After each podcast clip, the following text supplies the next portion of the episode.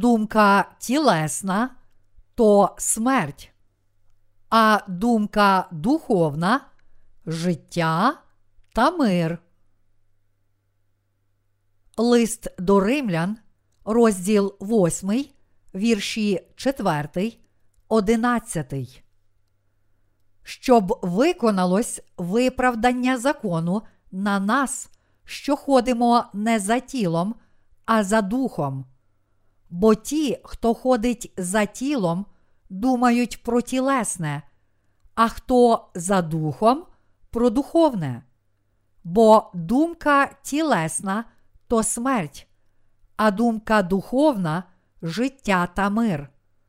Думка бо тілесна ворожнеча на Бога, бо не кориться законові Божому, та й не може. І ті, хто ходить за тілом, не можуть догодити Богові. А ви не в тілі, але в дусі, бо Дух Божий живе в вас. А коли хто не має Христового Духа, той не Його. А коли Христос у вас, то хоч тіло мертве через гріх, але дух живий через праведність. А коли живе у вас дух того, хто воскресив Ісуса з мертвих, то той, хто підняв Христа з мертвих, оживить і смертельні тіла ваші через Святого Духа, що живе в вас. Всесвітня місіонерська діяльність найбільш ефективна, коли ведеться шляхом поширення друкованої літератури. Це саме те, чим займаємося ми. Благословення сходить на нас, коли ми читаємо Слово Боже, і віра наша міцніє, тому що ми віруємо в нього. Останні п'ять століть люди перетерпіли багато страждань і незгод. Протягом цього часу їх обманювали брехливими доктринами, такими як доктрина зростання у святості, доктрина виправдання й інші, стверджуючи, що спокутування гріхів можна одержати завдяки молитвам покаяння. У листі до римлян, розділ 8, вірш 3 написано, що Бог зробив те, чого не міг зробити закон, ослаблений плоттю. Бог послав свого сина в гріховному тілі, засудив його в плоті та велів відбути покарання на Христі, щоб звільнити нас від наших прогрішень. Сьогодні ми повертаємося до Божої праведності, про яку написано в листі до римлян, розділ 8, вірші 4, 11. У третьому і четвертому віршах восьмого розділу написано. Бо що було неможливе для закону, у чому був він безсилий тілом, Бог послав сина свого в подобі гріховного тіла, і за гріх осудив гріх у тілі, щоб виконалось виправдання закону на нас, що ходимо не за тілом, а за духом. Після прочитання цих рядків виникає запитання, що все це означає? Отже, що значить жити не по плоті? Це значить не шукати вигод для своєї плоті. Це означає, що необхідно розрізняти духовні бажання та прагнення плоті триматися подалі від тих, котрі не коряться Слову Божому. У п'ятому вірші написано: Бо ті, хто ходить за тілом, думають про тілесне, а хто за духом про духовне. Що значить тілесне? Це значить, що є люди, які, навіть відвідуючи церкву, шукають задоволення власних бажань.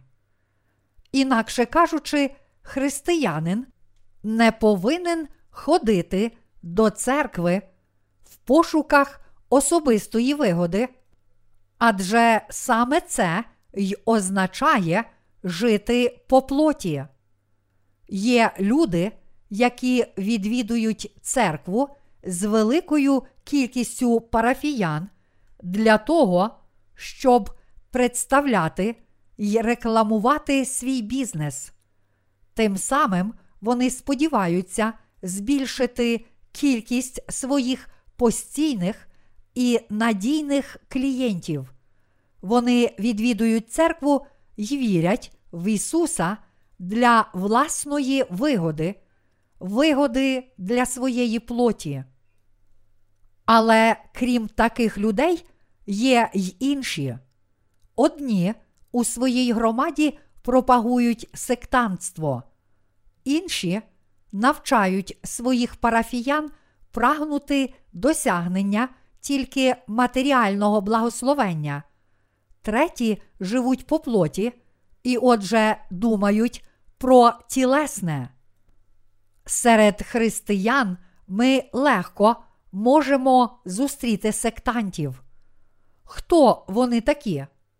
Це люди, які обманюють самих себе тим, що фанатично вірують у перевагу віри, яку сповідують.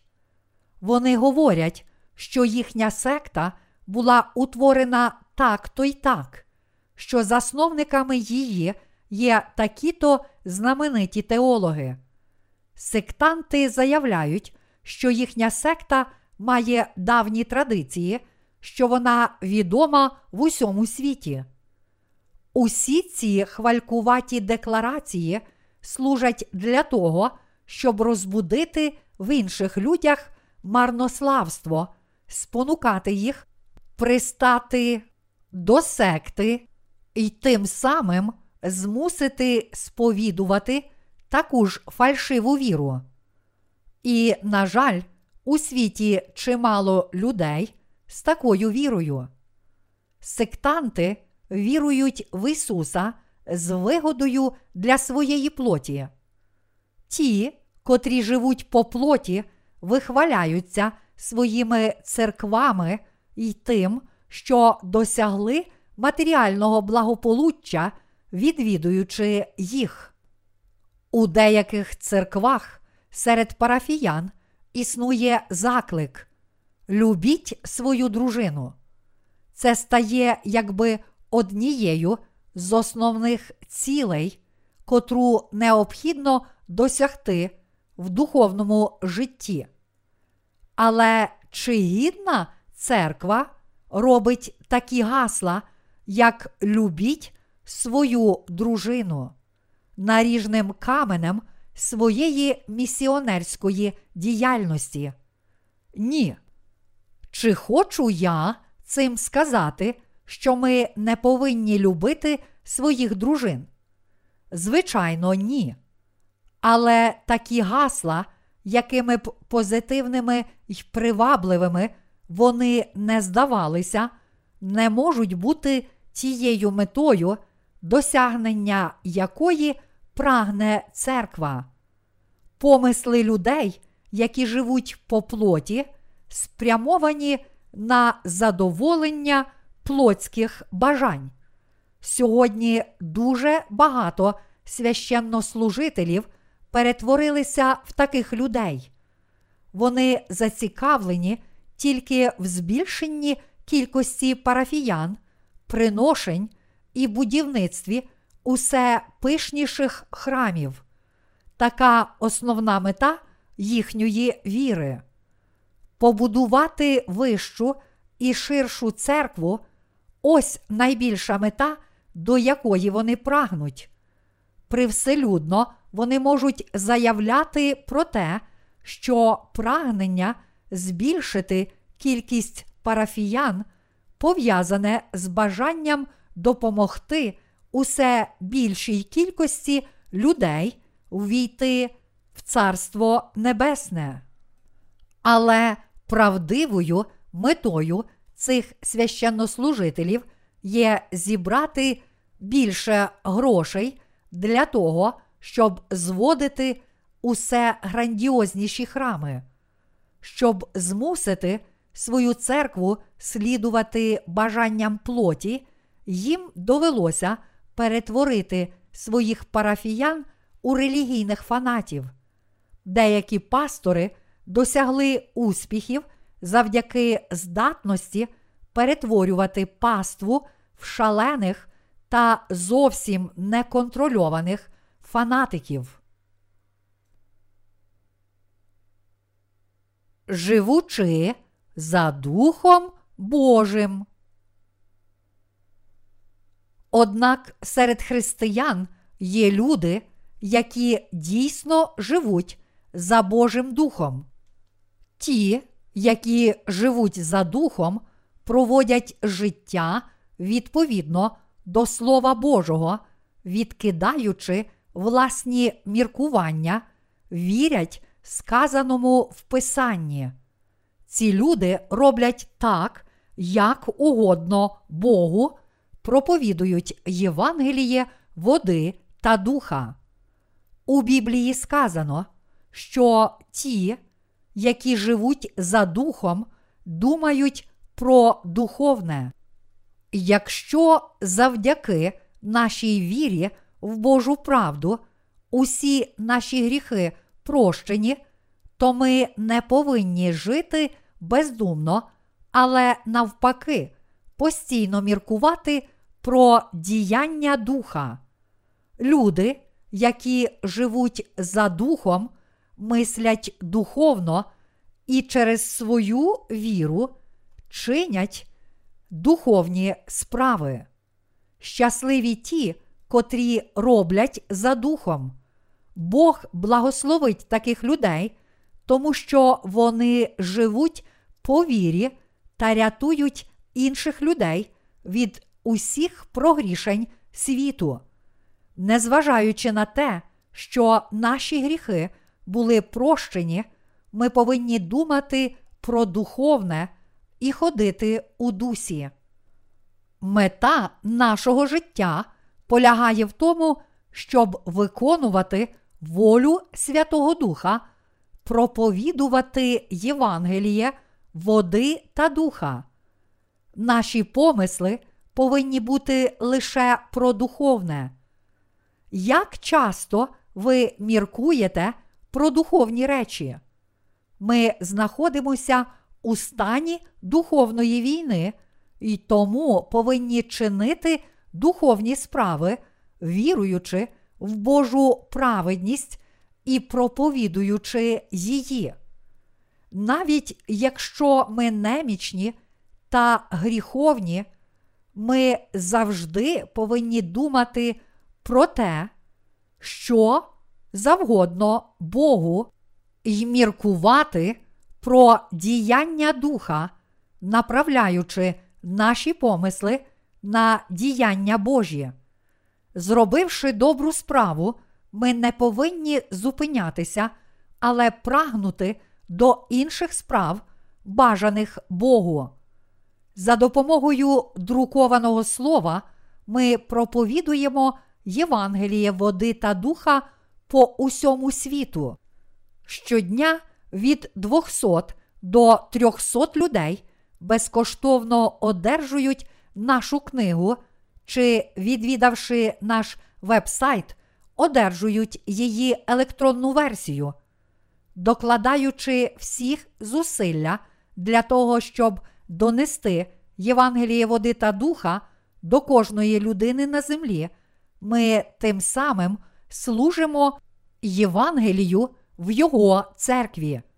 Якби наші помисли були не про духовне, то ми б не одержали цих духовних плодів. Міркуючи про духовне, кожен з нас повинен виконувати справи духа. Тільки тоді ми зможемо подібно до доброчесної дружини, про яку написано в 31 розділі книги приповістей, заслужити благословення нашого духовного нареченого Ісуса Христа. У восьмому вірші написано Думка бо тілесна, ворожнеча на Бога. Це відноситься до тих, котрі не одержали прощення гріхів. Думка бо тілесна ворожнеча на Бога, бо не кориться законові Божому, та й не може. І ті, хто ходить за тілом, не можуть догодити Богові. Лист до римлян, розділ 8, вірші 7, 8. Таким чином, ті, котрі не мають Святого Духа, не можуть ні робити угодні Богу справи, ні здобути Його благословення. Грішники не коряться закону Божому, вони не коряться й Божій праведності. Грішники не можуть бути бажані Богу. А оскільки вони не можуть зрозуміти, що є Божа воля, то і Святий Дух не перебуватиме у них. Богу угодно, щоб усі гріхи людства були прощені завдяки Євангелію води та духа, але йому не угодні молитви й богослужіння грішників. Богу не подобається, коли його славить грішник. Немає значення, як часто грішник підносить руки до неба, прославляючи Господа, та скільки сліз він проливає під час богослужіння. Грішник не може бути бажаним Богу. Християни-грішники намагаються догодити Богу тим, що в шаленості із криками й риданнями проводять свої богослужіння, але вони не можуть догодити Господу. Люди, які мають гріх, не можуть бути бажаними Богу, тому що вони грішники. Якби грішники не намагалися, вони ніколи не зможуть догодити Богу. Справа не в тому, яке велике їх бажання прислужитися, а в тому, що для них догодити Богу просто неможливо. Чи буде угодно Богу, якщо люди будуватимуть усе розкішніші та пишніші храми? Ні, не буде. Якщо з якоїсь причини виникла необхідність переміститися в просторіший храм, то такий храм обов'язково потрібно побудувати. Але будування нових великих храмів заради будівництва як такого, тобто заради самого процесу зведення храму, зовсім не угодно Богу.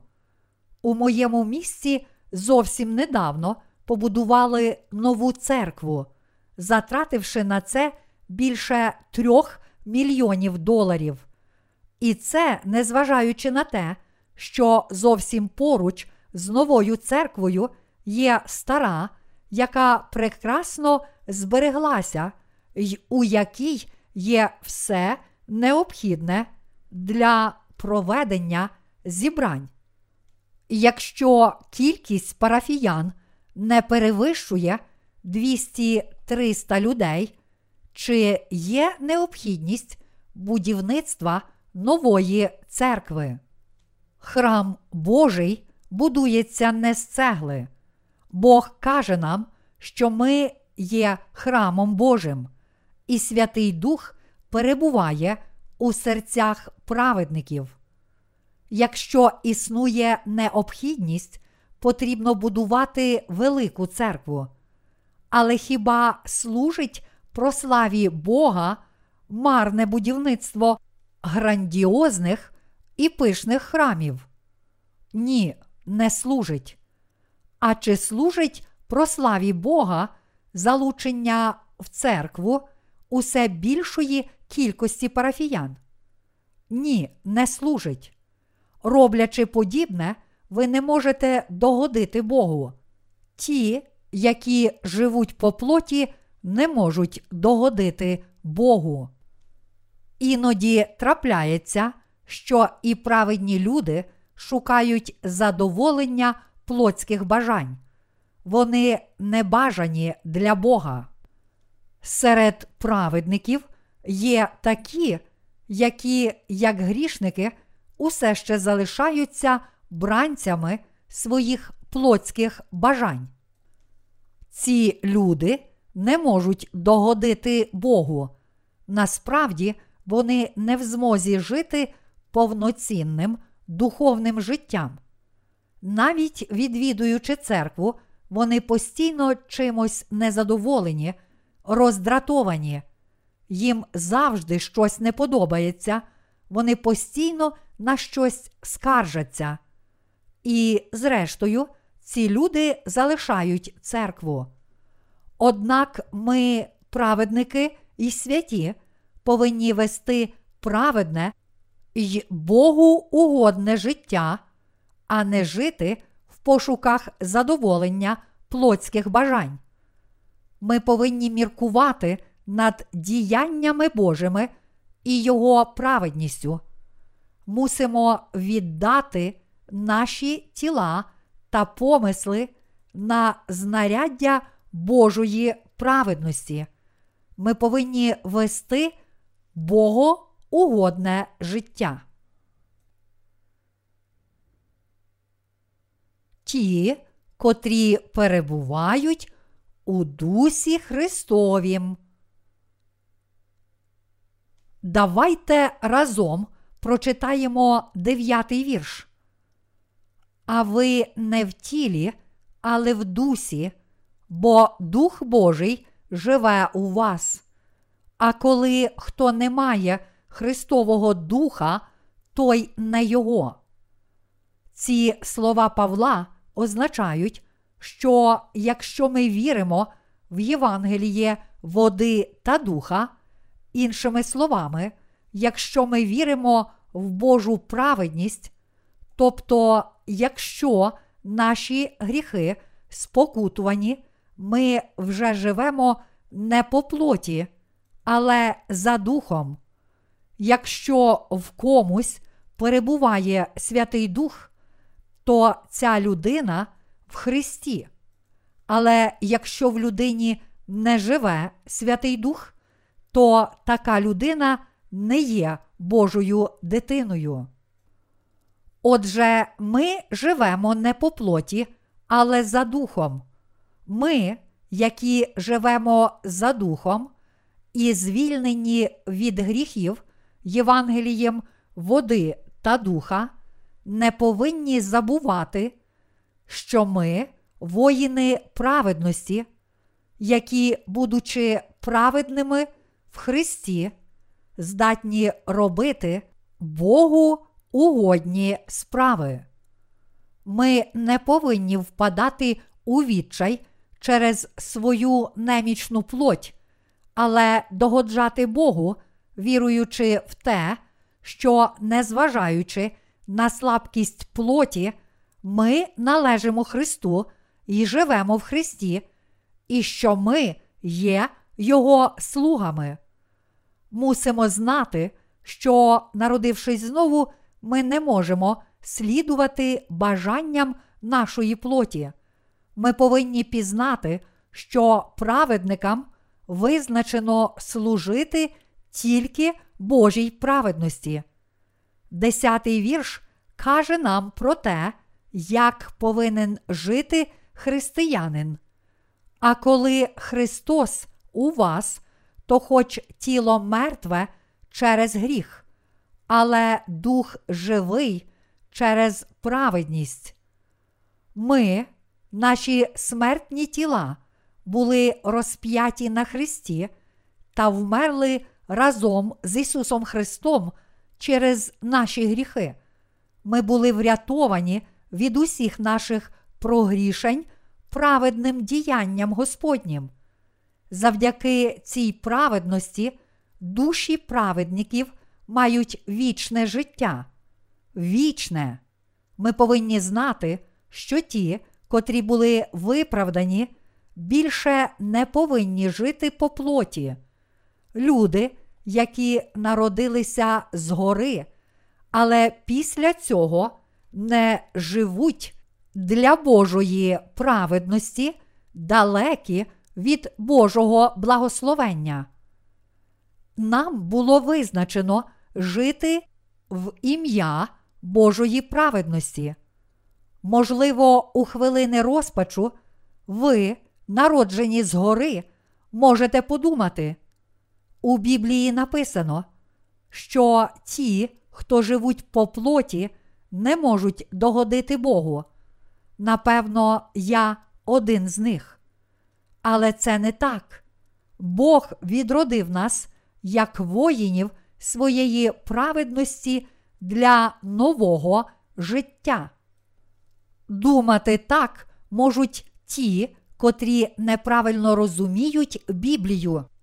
Навіть якщо деякі праведники думають, що вони не можуть жити для Бога, тому що їхні тіла живуть по плоті, та тому, що вони немічні, істина полягає в тому, що ті, котрі мають Святого Духа, все одно перебувають у радості, творячи богоугодні справи.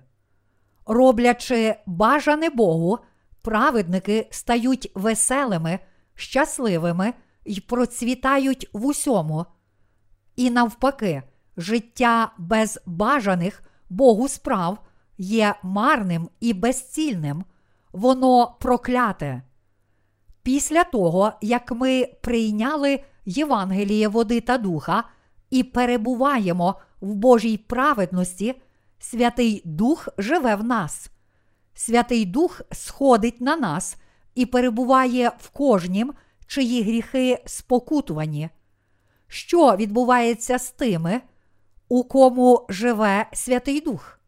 Вони служать Божій праведності та чинять бажані Богу праведні діла. Підводячи підсумок сказаного вище, можна сказати, що ті, котрі одержали прощення гріхів і були виправдані, повинні жити тільки по вірі. Праведники тільки тоді зможуть зберегти і зміцнити свою віру, коли житимуть по вірі та робитимуть бажані Богу справи. Якщо ви думаєте, що, незважаючи на виправдання, ви житимете в цьому світі по плоті, то ви не розумієте того, що ваші гріхи вже прощені, та ваша доля змінилася. Долі праведників змінилися. До того, як вони народилися згори, вони жили для світу і для самих себе, і були щасливі, коли задовольняли плотські бажання. Однак, народившись знову, уже неможливо жити подібним чином. Ми одержали прощення прогрішень. Як ми, одержавши можливість рятувати душі інших людей, можемо бути задоволені матеріальним благополуччям? Хіба можемо ми бути щасливими від того, що наш дохід виражається шестизначними цифрами? Ні, не можемо. Іншими словами, я прошу вас гарненько замислитися над плотськими й духовними речами. Для цього вам не потрібно нічого робити. Ви лише повинні дуже серйозно подумати над цим. У своїй попередній книжці я звернувся до першого шостого розділів листа до римлян. У цій книжці я розглядаю сьомий, шістнадцятий розділи. Ці дві книжки є вже четвертою і п'ятою у моїй серії християнських книг. Вони будуть поширюватися серед християн в усьому світі. Я упевнений, що завдяки моїм книгам багато людей довідаються про Божу правду. У перших трьох моїх книгах я говорив про фундамент Божого спасіння. У першій книзі мова йшла про Євангеліє, води та духа. У другій книзі обговорювалися різні теологічні проблеми. У третій говорилося про Святого Духа і те, що потрібно робити, щоб знайти його. У цих четвертій і п'ятій книгах, звернувшись до листа до римлян, я докладно говорю про те, наскільки помилковими є безліч теологічних доктрин. Я пояснюю, чому гріхи не зникають, незважаючи на віру в Ісуса, і яким чином у Євангелії води та духа відкривається Божа праведність. Я вірю, що завдяки цим книгам Євангеліє широко розлетиться в усьому світі. Після видання третьої книги намітився значний у порівнянні з першою і другою книгами прогрес у проповідуванні Євангелія. Люди, які прочитали третю книгу, звертаються до нас із проханням вислати їм перші дві книги моєї християнської серії. Після видання четвертої і п'ятої книг ми довідуємося, яка велика міць Євангелія, води та духа. Я молюся за те, щоб милість Божа рясно вилилася на тих, котрі пізнали Божу праведність. Ці люди довідаються, як правильно тлумачити лист до римлян. Розуміння правдивого змісту листа приходить завдяки вірі в Євангеліє, у якому відкривається Божа праведність. Усі ми служимо Євангелію. А хіба ви не робите угодне Богу? Ви проповідуєте Євангеліє, щоб врятувати грішників від їхніх гріхів. Якщо ми у вірі служимо Євангелію, нещисленна кількість душ в усьому світі звільниться від гріхів. Як у такому випадку ми можемо заради суєтної, мирської роботи відмовитися від нашої великої місії? Я хочу, щоб ви чітко розуміли, що нам, праведникам, призначено більше не жити по плоті. Нам призначено виконати Божу праведність, врятувати грішні душі та жити заради Божої праведності. Ви повинні знати це і прожити залишок вашого життя для Бога, для правдивого Євангелія і спасіння душ, що загрузли у гріху. Про це й написано в наступних рядках листа до римлян. А коли Христос у вас, то хоч тіло мертве через гріх, але дух живий через праведність. А коли живе у вас дух того, хто воскресив Ісуса з мертвих, то той, хто підняв Христа з мертвих, оживить і смертельні тіла ваші через свого Духа, що живе у вас. Лист до римлян, розділ 8, вірші 10, 11. Ці рядки говорять нам про те, що ми і наші тіла давно вмерли через наші гріхи. Але дух наш живий завдяки Божій праведності та вірі. Якщо людина вірить у Божу праведність, вона віднайде нове життя. Ми знайшли нове життя, увірувавши в Божу праведність. В одинадцятому вірші написано: А коли живе у вас дух того, хто воскресив Ісуса з мертвих, то той, хто підняв Христа з мертвих, оживить і смертельні тіла ваші через свого Духа, що живе у вас. Це значить, що Господь воскресить нас, коли наступить кінець світу, життя по плоті вже в далекому минулому. Тепер нам призначено жити для Бога і Його праведності. Вам може наскучити життя праведника, і ви можете подумати. Праведники занадто часто збираються разом та й говорять про одне й те саме.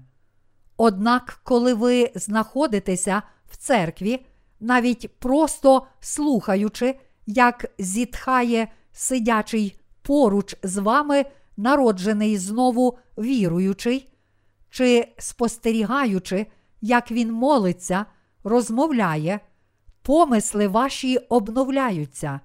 Це відбувається тому, що Святий Дух живе в Божій церкві й у серцях віруючих.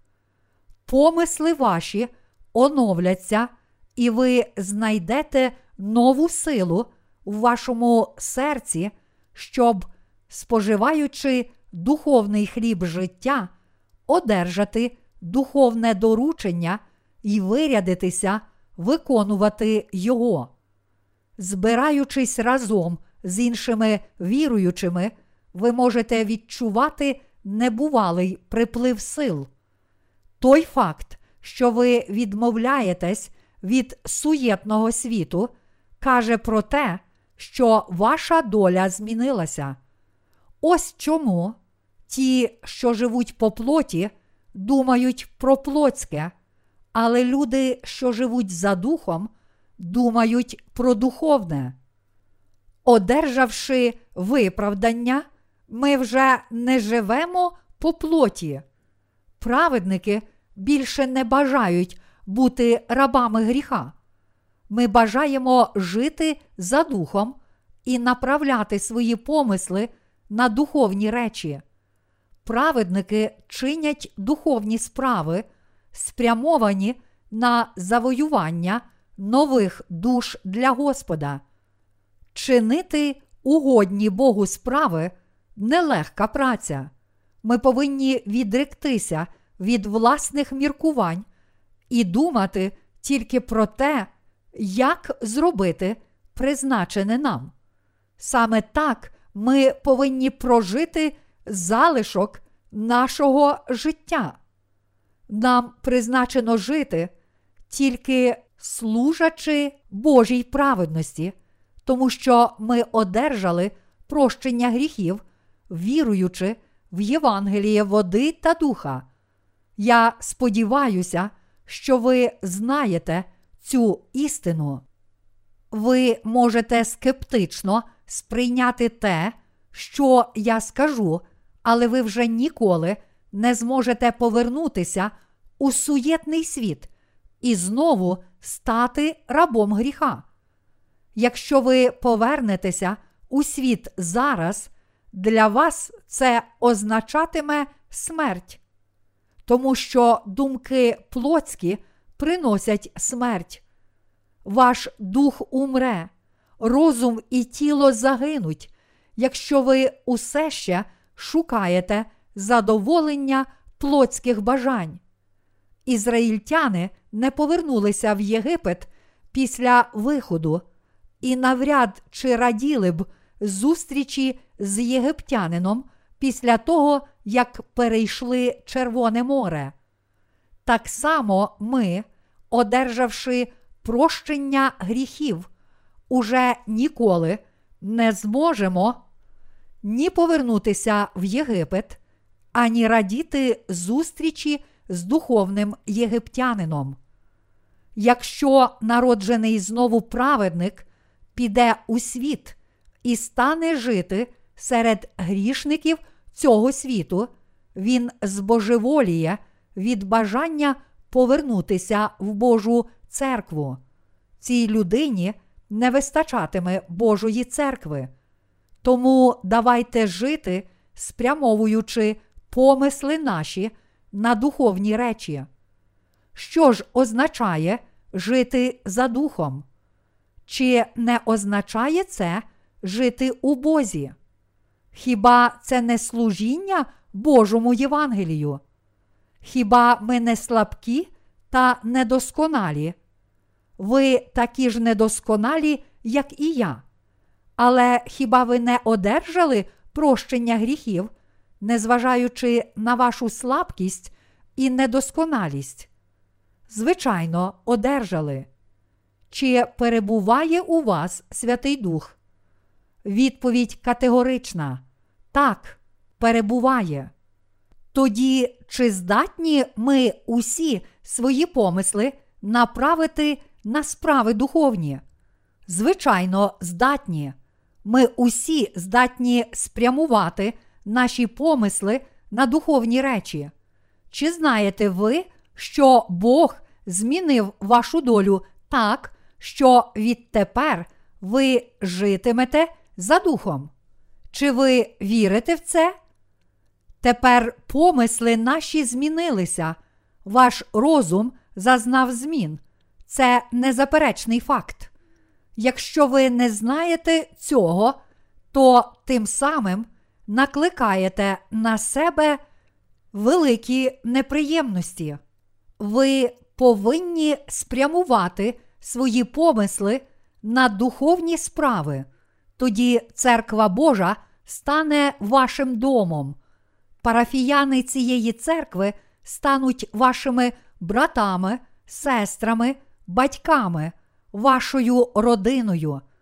Іншими словами, усі ви будете перебувати в дусі. Усі люди, що відвідують Божу церкву, стануть вашою родиною. Якщо раніше ви не думали про це, то зараз саме час переглянути ваші погляди і серйозно задуматися. Не думайте, що вашими родичами є тільки ті, котрі мають одну з вами плоть і кров. Церква Божа дім для вас і кожного, хто народився знову. Ви всі члени Божої родини. Ось чому ми повинні жити за духом. Ми повинні жити для Бога, тому що духовні помисли допоможуть нам віднайти мир та спокій.